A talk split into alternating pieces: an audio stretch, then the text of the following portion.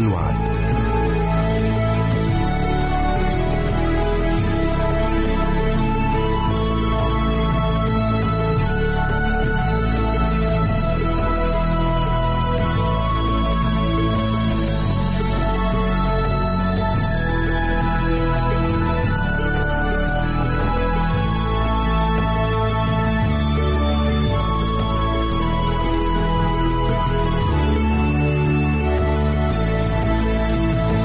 عزيزي المستمع، يمكنك مراسلتنا على البريد الإلكتروني التالي arabic@awr.org. العنوان مرة أخرى arabic@awr.org، ونحن في انتظار رسائلك واقتراحاتك.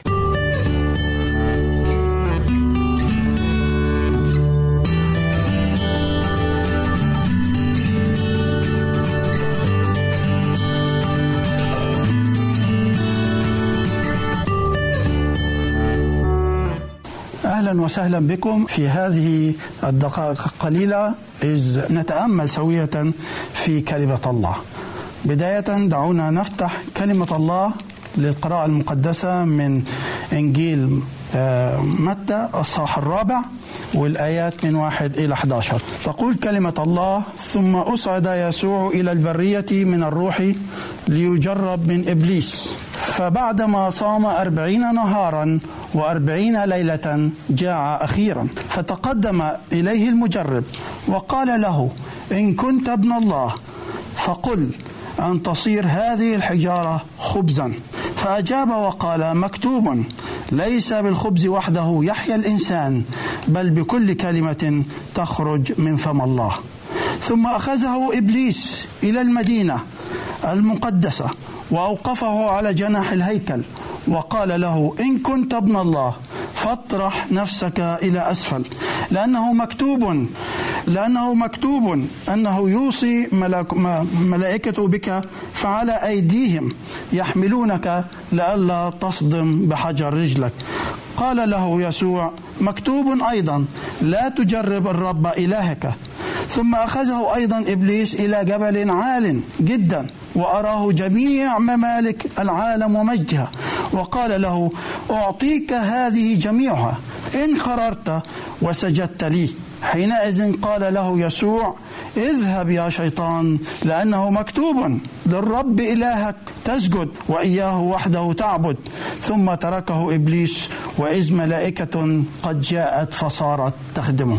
دعونا ندعو حضور الله في وسطنا من خلال صلاة قصيرة. أيها الآب السماوي القدوس، نشكرك من أعماق قلوبنا من أجل بركاتك الكثيرة التي أغدقت علينا بها من آن لآخر. كما نشكرك يا رب من أجل كلمتك المقدسة والحية والباقية، والتي هي أمضى من كل سيف ذي حدين. نطلب حضورك يا رب في وسطنا في هذا الوقت من خلال روح القدوس، وافتح بصيرتنا وعيوننا وقلوبنا لكي نستقبل كل كلمة ونقبلها في حياتنا، ولكي تأتي بالثمار المطلوبة 60 و100. نطلب كل هذه الطلبات في اسم الرب يسوع، ولك كل المجد، آمين. بداية نرجع أحبائي لسفر التكوين، في تكوين الإصحاح 1 والإصحاح 2 سنجد أن الله خلق الإنسان الأول آدم على صورته ومثاله، ومنحوا ووهبوا بكل شيء بيسعده وبيريح باله.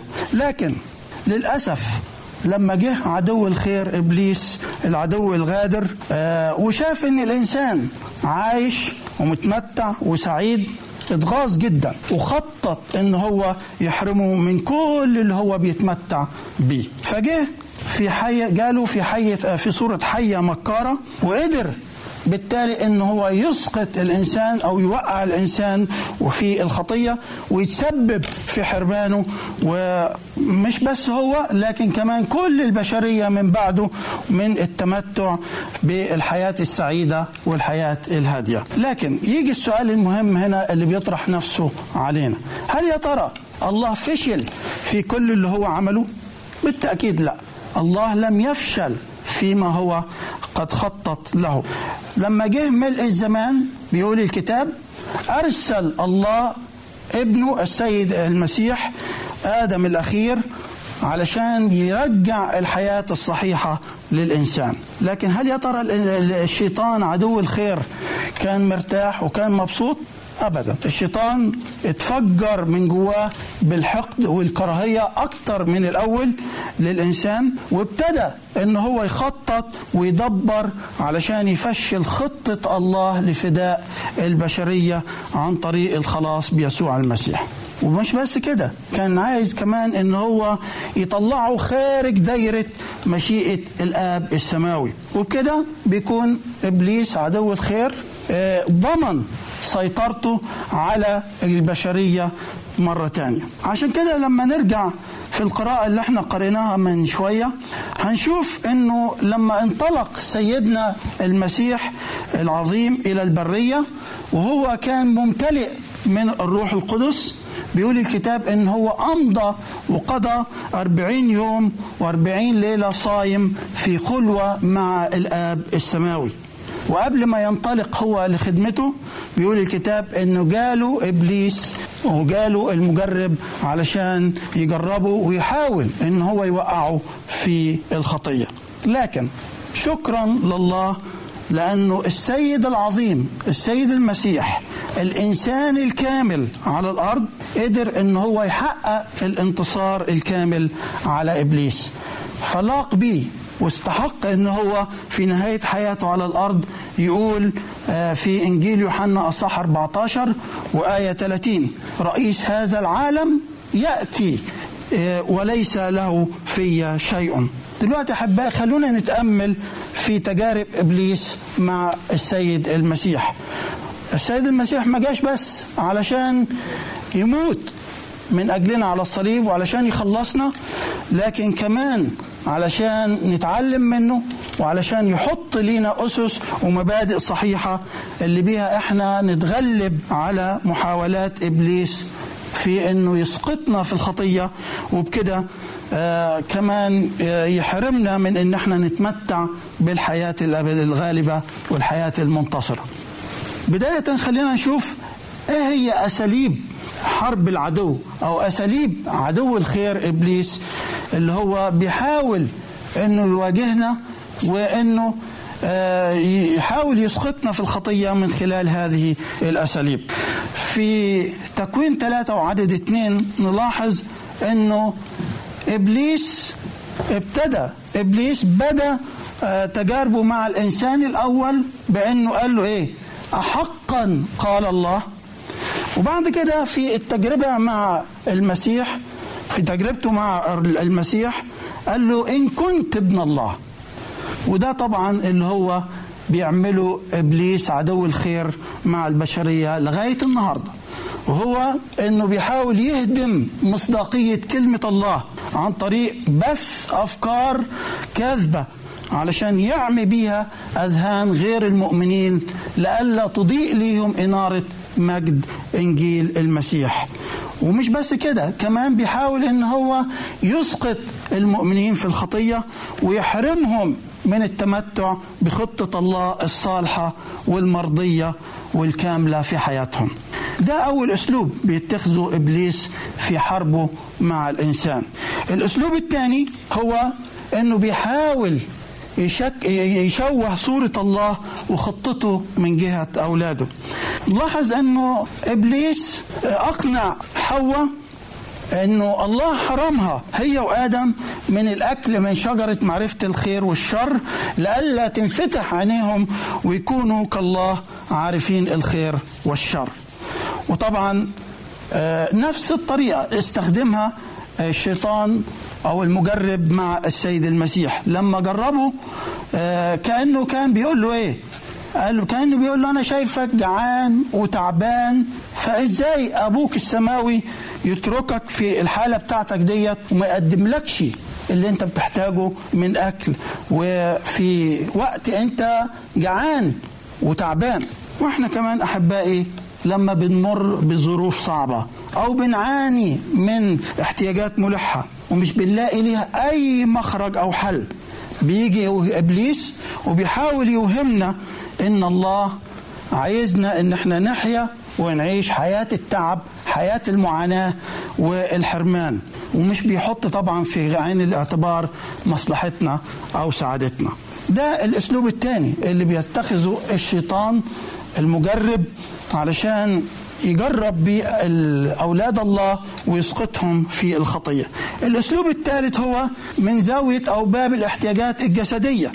فإبليس قدر وبكل أسف أنه يلاقي في حواء حالة عدم الاكتفاء بكل اللي هي بتتمتع به. فبالرغم من وجود كل شجرة شهية للنظر وجيدة للأكل، إلا أنه إبليس حاول أنه هو يقنعها أن الأكل من شجرة معرفة الخير والشر المنهي عنها هو اللي هيشبعها. فللأسف حواء صدقته وشافت، بيقول الكتاب، ورأت أن الشجرة جيدة للأكل وشهية للنظر. أحبائي، هو ده نفس الشيء اللي حاول كمان إبليس يستخدمه مع سيدنا العظيم المسيح. جاله في نهاية 40 يوم اللي هو كان صايم فيهم وما كانش واكل فيها شيء، وبعد ما جاله وابتدى أنه هو يحاول يجربه ويوقعه في الخطية. وهو ده اللي بيعمله لغاية النهاردة مع البشرية كلها. فهو بيحاول أن يعظم الاحتياجات الجسدية، يحاول أنه يغرس في الإنسان روح عدم الاكتفاء. وقدر أن هو ينسي الإنسان قول السيد المسيح في إنجيل يوحنا أن من يشرب من هذا الماء يعطش أيضا. ده أحبائي كان يعني الأسلوب الثالث من جهة يعني حرب إبليس تجاه أولاد الله.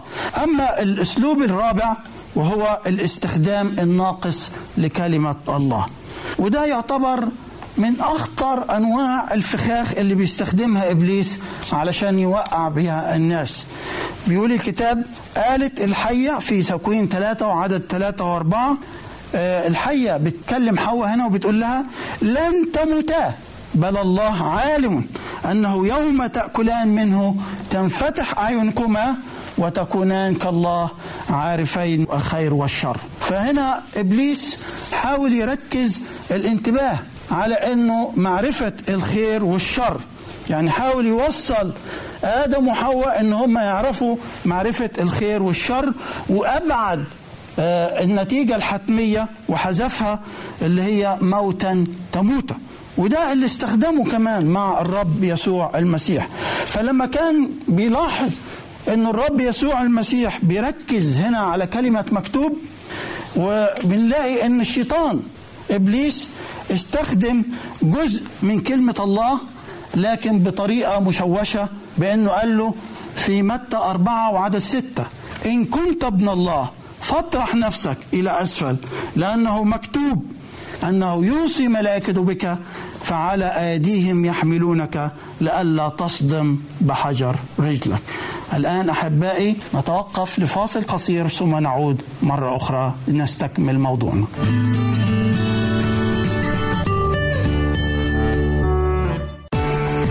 إذا أردت دراسة الكتاب المقدس يمكنك الكتابة إلينا على عنواننا، وستحصل على هدية قيمة بعد انتهائك من الدراسة.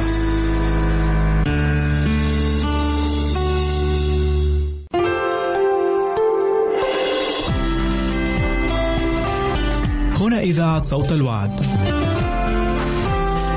لكي يكون الوعد من نصيبك.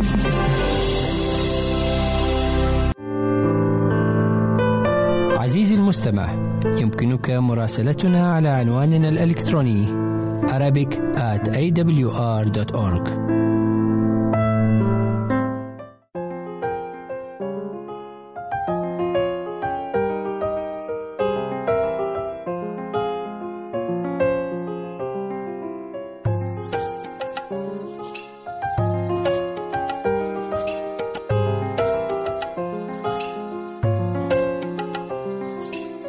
اتعذبت عشاني كتير وحملت بقلبك أوجاع، حبتني يا قدير مع إني خاين بياع. اتعذبت عشاني كتير وحملت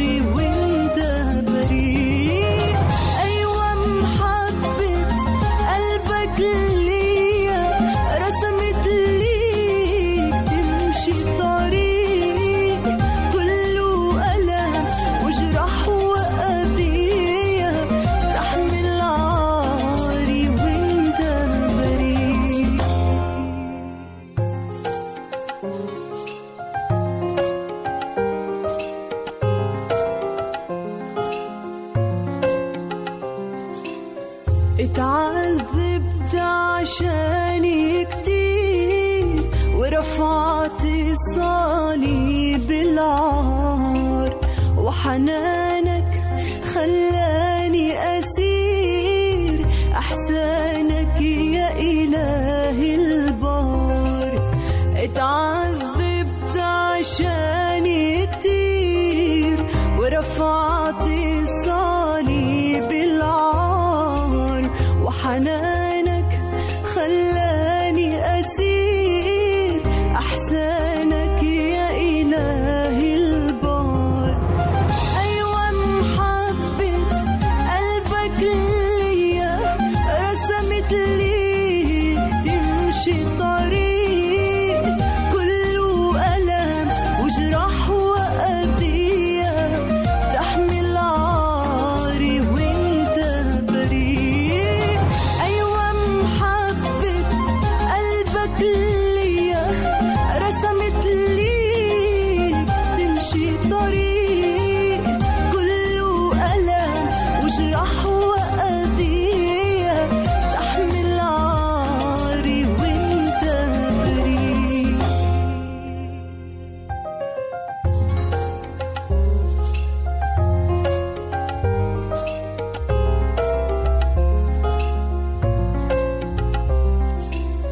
بريء. اتعذبت عشاني كتير وشربت كاس الهوان، وكتبت بدمك تبرير لحياتي وادتني امان. اتعذبت عشاني كتير وشربت كاس الهوان، وكتبت بدمك تبرير لحياتي ودتني أمان. أيوة محبة قلبك ليا رسمت لي تمشي طريق كله ألم وجرح وأذية، تحمل عاري وانت بريء. أيوة محبة قلبك ليا رسمت لي تمشي طريق كله ألم وجرح وأذية، تحمل عاري وانت بريء. اتعذبت عشاني كتير وعبرت في وادي الآلام، أصل في قلبك حب كبير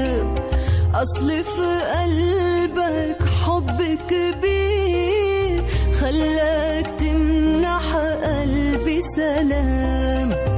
اتعذبت عشاني كتير وعبرت في وادي الآلام، أصل في قلبك حب كبير خلاك تمنح قلبي سلام.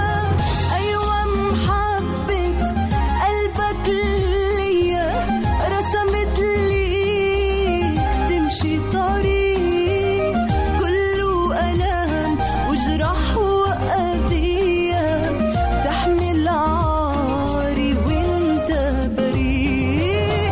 أيوة محبة قلبك ليا رسمت لي تمشي طريق كله ألم وجرح وأذية، تحمل عاري وانت بريء. وانت بريء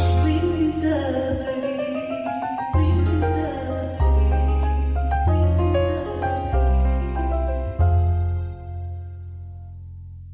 عزيزي المستمع، يمكنك مراسلتنا على البريد الإلكتروني التالي arabic@awr.org.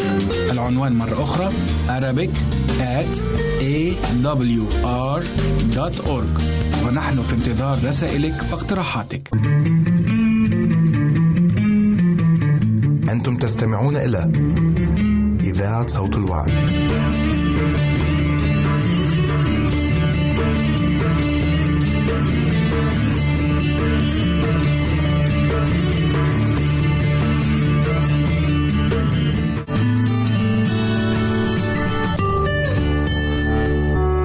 مرة أخرى أهلا وسهلا بكم لكي نستكمل موضوعنا والذي هو عن محاولات إبليس لكي يوقع الإنسان في الشر وفي الخطية.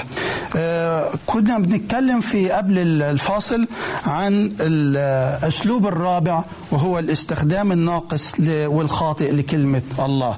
ومنلاحظ هنا أنه إبليس حاول أنه يركز انتباه آدم وحواء لمعرفة الخير والشر وإبعاد وحذف النتيجة الحتمية اللي هي موتا تموتا، وده طبعا اللي هو حاول يستخدمه كمان مع الرب يسوع المسيح. فلما كان شايف الرب يسوع بيركز على كلمة مكتوب استخدم جزء من كلمة الله لكن بطريقة مزيفة بطريقة مشوشة، بأنه قال له في متى 4:6 إن كنت ابن الله فاطرح نفسك إلى أسفل لأنه مكتوب أنه يوصي ملائكته بك فعلى أيديهم يحملونك لكي لا تصدم بحجر رجلك. ولو رجعنا للعبارة ديت في مزمور 91 وعدد 9-11 هنلاقي أنه إبليس حذف منها عبارات مهمة. بيقول لأنك قلت أنت يا رب ملجئي جعلت العلي مسكنك لا يلاقيك شر ولا تدنو ضربة من خيمتك لأنه يوصي ملائكته بك لكي يحفظوك في كل طرقك على الأيادي يحملونك لئلا تصدم بحجر رجلك. طبعا هنلاحظ هنا أنه استخدمها في موضع غير صحيح، وقدر إبليس أنه يوقع ناس كتيرة النهاردة لعدم معرفتهم وفهمهم الدقيق والصحيح لكلمة الله. نيجي دلوقتي للأسلوب الخامس والأخير وهو من باب الاحتياجات النفسية. طبعا في بداية العالم لما الله خلق الإنسان الأول بيقول الكتاب في تكوين 1:28 أنه الله باركه وخلاه وقال له اثمر واكسر واملأ الأرض واخضعها، لكن عدو الخير إبليس قدر أن هو يغرس في هذا الإنسان اللي هو آدم صغر النفس وأقنعه بأن الحل هو أنه يصبح أو يصير كالله. ونفس الشيء اللي هو يحاول يستخدمه مع السيد المسيح بأنه وأصعده على جناح الهيكل بيقول الكتاب وورى له كل ممالك العالم ومجدها وقال له في متى 4:8-9 أعطيك هذه جميعها إن خررت وسجدت لي. وهو لغاية النهاردة أحبائي بيحاول إن هو يخلي الإنسان يلف حوالين نفسه ويحاول إن هو يلاقي قيمة أكبر لنفسه وإنه يعظم نفسه فوق الآخرين.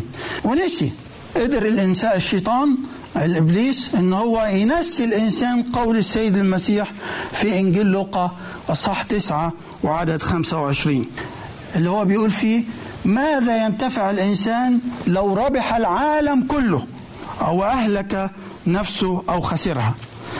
طيب احنا شفنا دلوقتي مع بعض أحبائي إيه هي أساليب حرب العدو، حرب إبليس ضد أولاد الله وضد البشرية كلها.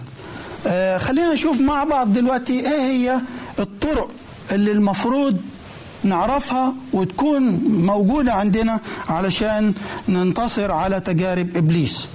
الكتاب بيقول لنا انه الانسان الاول سقط لانه ما انتبهش لحيل إبليس، ومش بس كده لكن كمان ما اتخذش الخطوات الصحيحة علشان يواجهوا بيها.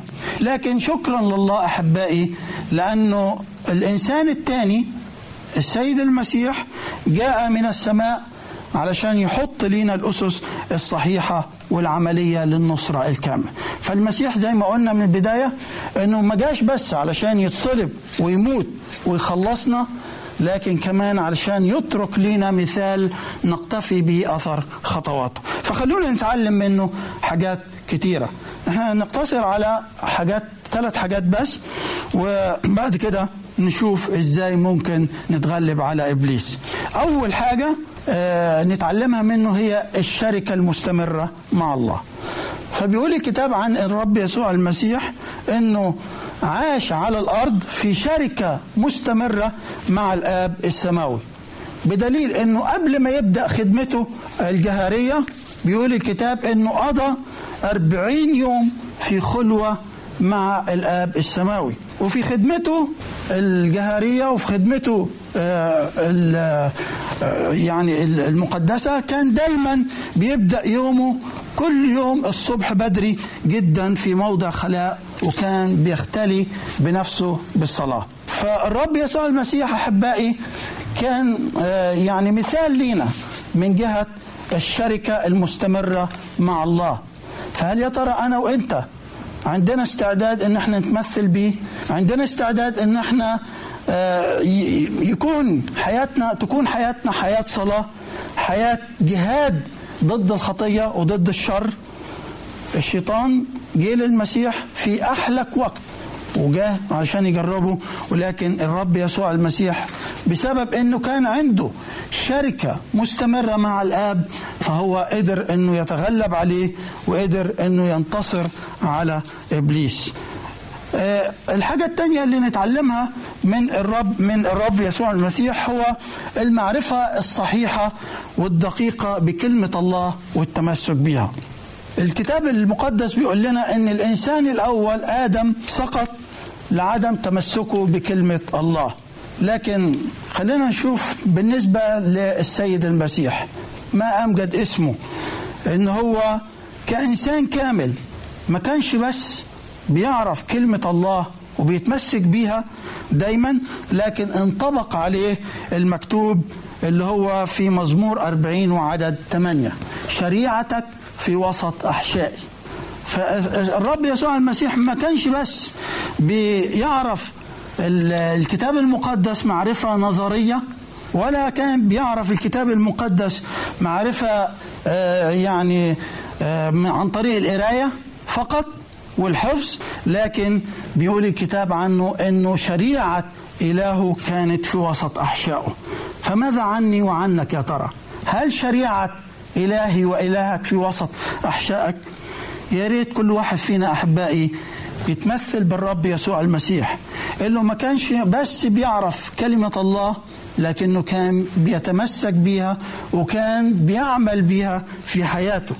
أما الحاجة الأخيرة اللي نتعلمها من الرب يسوع المسيح، ودي حاجة مهمة جدا لأنه ما فيش أكتر من التعليم المزيفة والتعليم اللي هي بتخالف تعليم الله، فلازم بيقول الكتاب إن احنا امتحنوا كل شيء وتمسكوا بالحسن. عشان كده النقطة المهمة والأخيرة اللي لازم نتعلمها من الرب يسوع المسيح هي امتحان كل شيء في ضوء كلمة الله.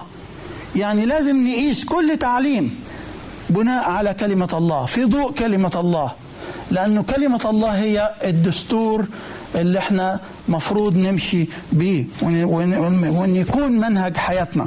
عشان كده نلاحظ أن الإنسان الأول آدم خدع وسقط لأنه ما امتحنش كل اللي سمعه من إبليس وقارنه في ضوء كلمة الله. مش بس كده، لكن كمان ما استشارش الله في اللي هو ناوي يعمله أو اللي هو عايز يعمله. لكن ما أمجد السيد المسيح أحبائي لأنه لسان حاله كان دايما زي ما بيقول عنه إنجيل يوحنا أصح 4 وعدد 34، بيقول كده: طعامي أن أعمل مشيئة الذي أرسلني وأتمم عمله. أحبائي ما أمجد السيد المسيح اللي هو كان بيقول عن نفسه: طعامي أن أعمل مشيئة الذي أرسلني وأتمم عمله. مفيش أكتر من الناس اللي هي بتدعي إن هي بتعرف، بتدعي إن عندها التعليم الصح، وبتدعي إن هي عندها فهم صحيح لكلمة الله، لكن منين نعرف إذا كان الناس دول عندهم فحر وادعاهم دوت ادعاء صحيح؟ ده هيجي لو احنا قارنا اللي هو بيقول هم بيقولوه وفي ضوء كلمة الله وقسنا بكلمة الله. عشان كده يا ريت نتعلم هذه الدروس المهمة ونطبقها عمليا في حياتنا، وبالتالي هنحمي أنفسنا ونحمي غيرنا من خداع إبليس ومكره، وبكده بنقدر نتمتع بحياة النصرة المستمرة وتتحقق خطة الله العظيمة في حياتنا.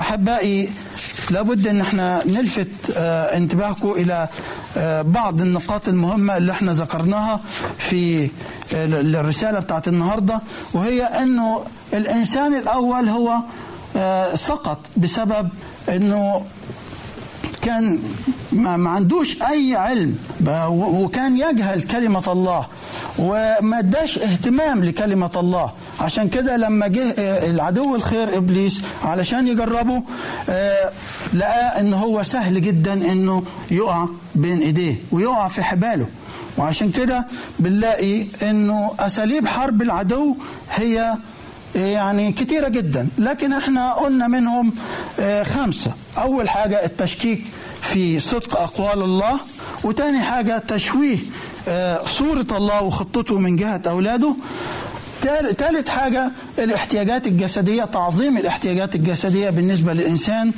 رابع حاجة الاستخدام الناقص والخاطي لكلمة الله، وخامس حاجة اللي هي الاحتياجات النفسية، تعظيم الاحتياجات النفسية عند الإنسان.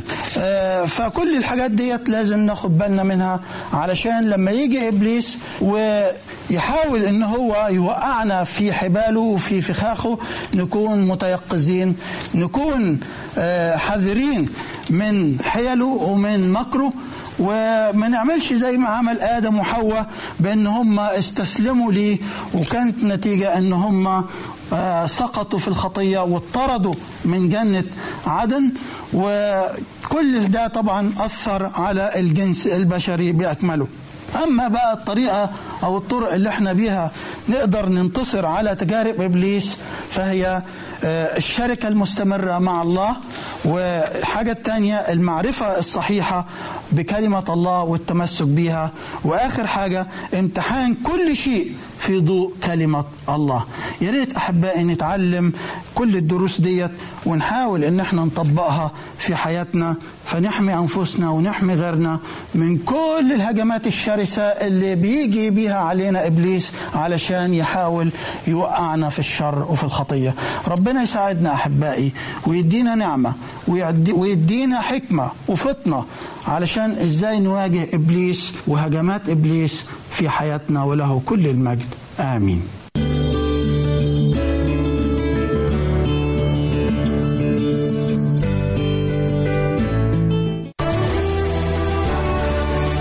أنت تستمع إلى إذاعة صوت الوعد.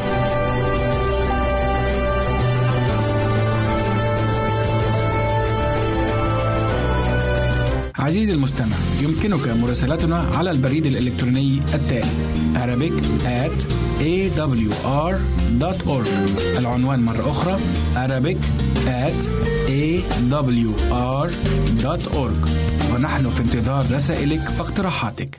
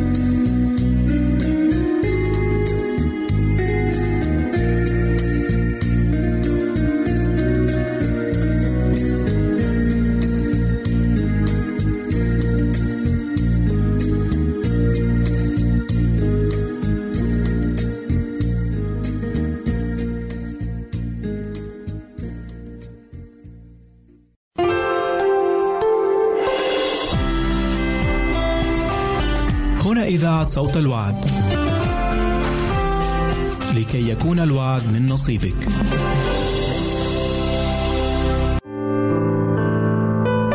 عزيزي المستمع، يمكنك مراسلتنا على عنواننا الإلكتروني arabic@awr.org. إذا أردت دراسة الكتاب المقدس يمكنك الكتابة إلينا على عنواننا، وستحصل على هدية قيمة بعد انتهائك من الدراسة.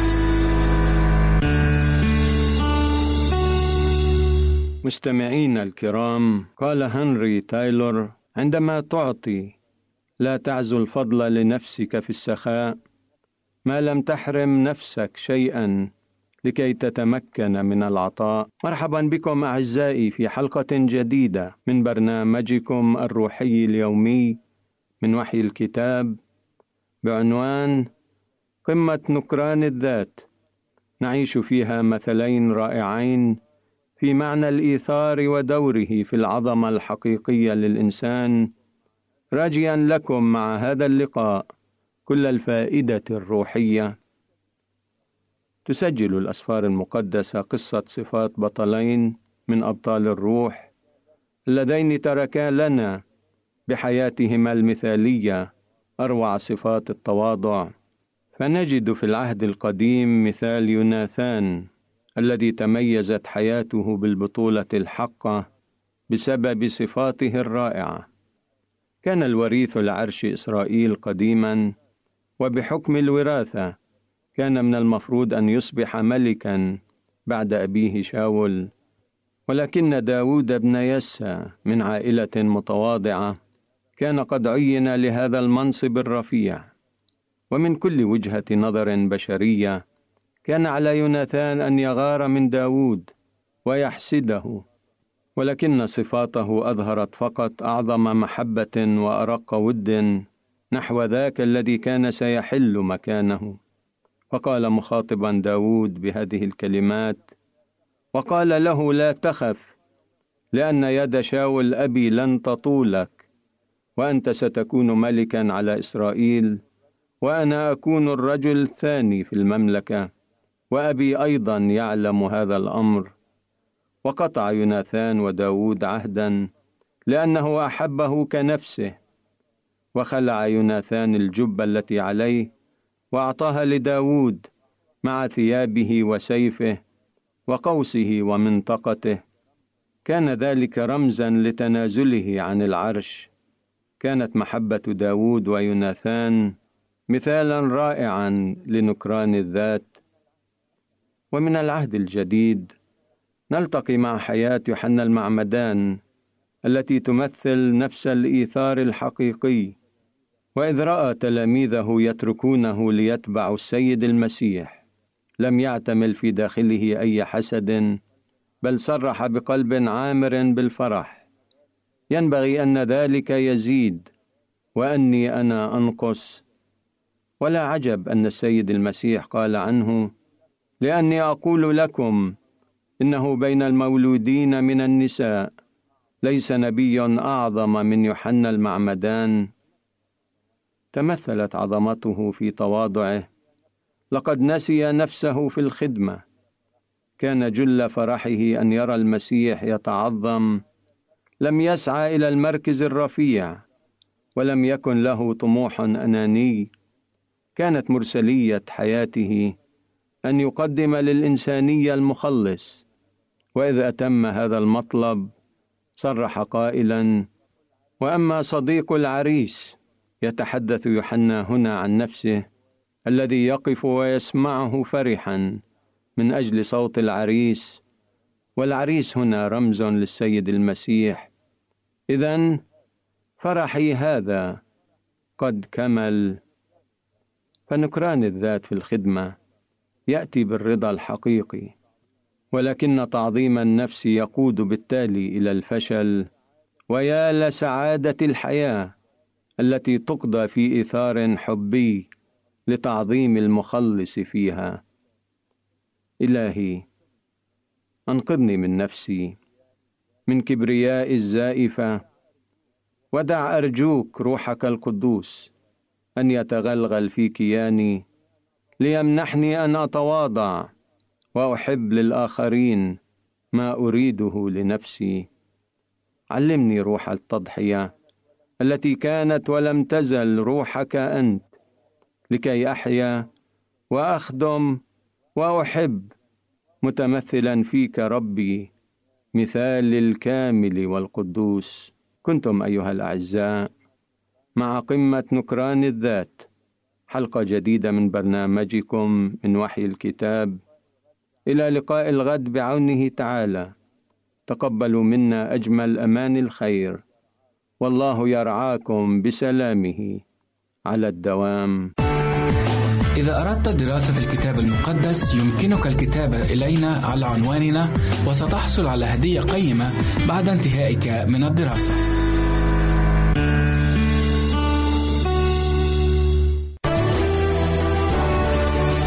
أنت تستمع إلى إذاعة صوت الوعد.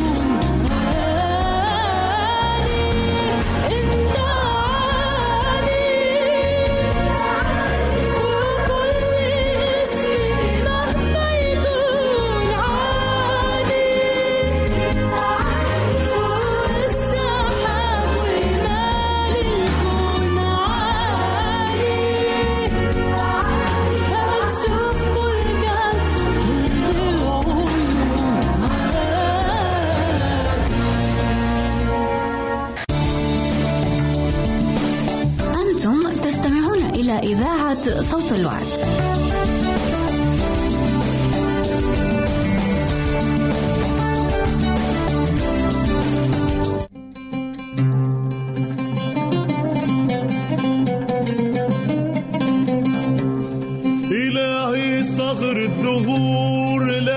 ينعس لا ينام،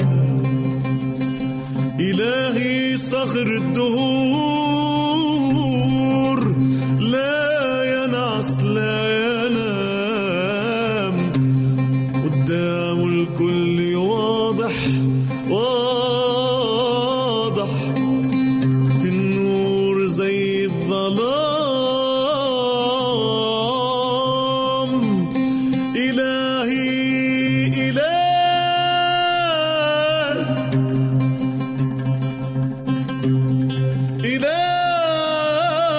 إلهي صخر الدهور، لا ينعس لا ينام، قدام الكل واضح، في النور زي الظلام.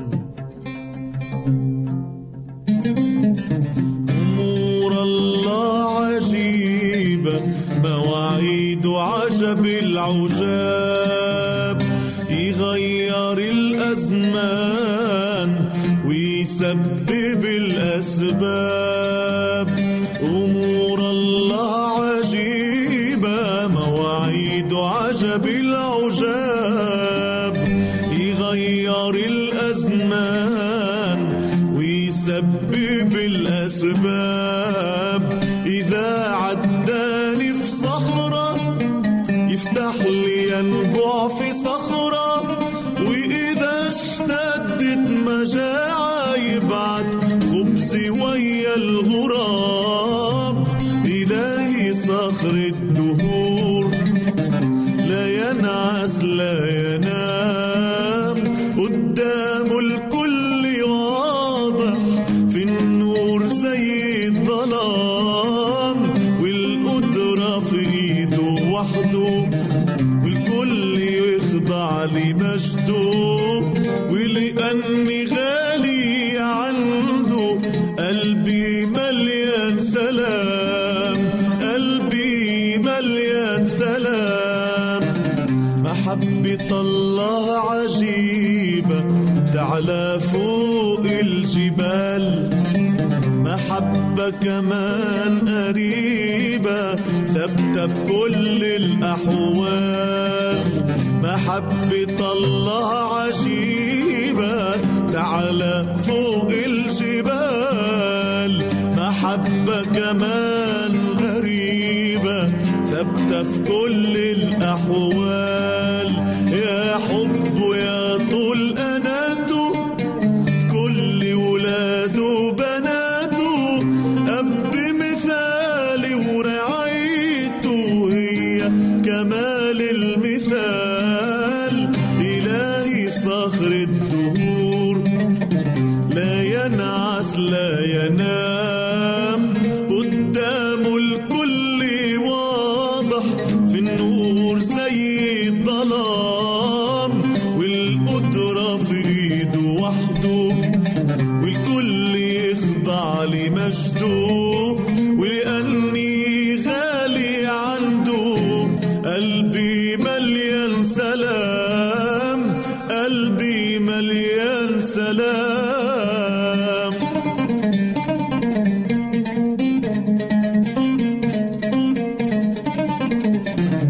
سلام الله عجيب ويبان وسط الخطر، تلقى المؤمن يرنم رغم الألم والضرر. سلام الله عجيب ويبان وسط الخطر، تلقى المؤمن يرنم رغم الألم والضرر، علشان في قلبه إيمان بالله رب الأمان. الناس شايفة جفاف وهو شايفه مطر،